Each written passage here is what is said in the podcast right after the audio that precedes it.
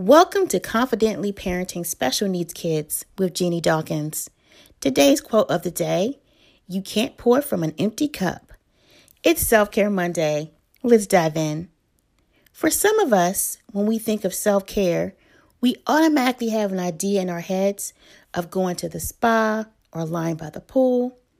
Social media has us thinking of self care as a luxurious activity that basically requires planning which means it's an activity that you may do once a month or possibly once every couple of months. Let's be real for a minute, if at all. Self care is when you take time to replenish your spirit. The moments you give yourself some love in small doses. And this can be done every day.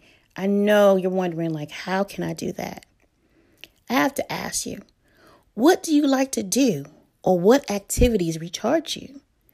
For some of us, it's a hard question to answer. Is that you? If so, then ask yourself what small things can you do that give you energy? Here are a few that come to mind. Drinking more water.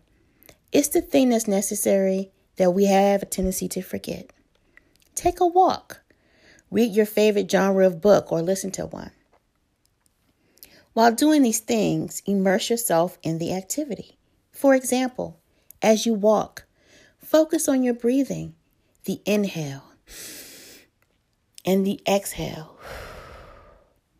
Empty your mind and look around while you're drinking your favorite beverage of the day.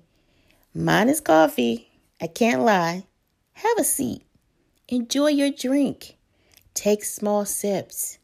Enjoy the taste guess what? What you're doing is practicing mindfulness. Give it a try or make a small list of things that you like to do. Pick one to do every day. From one parent to another, you are wonderful. Always remember to be patient with yourself and your child.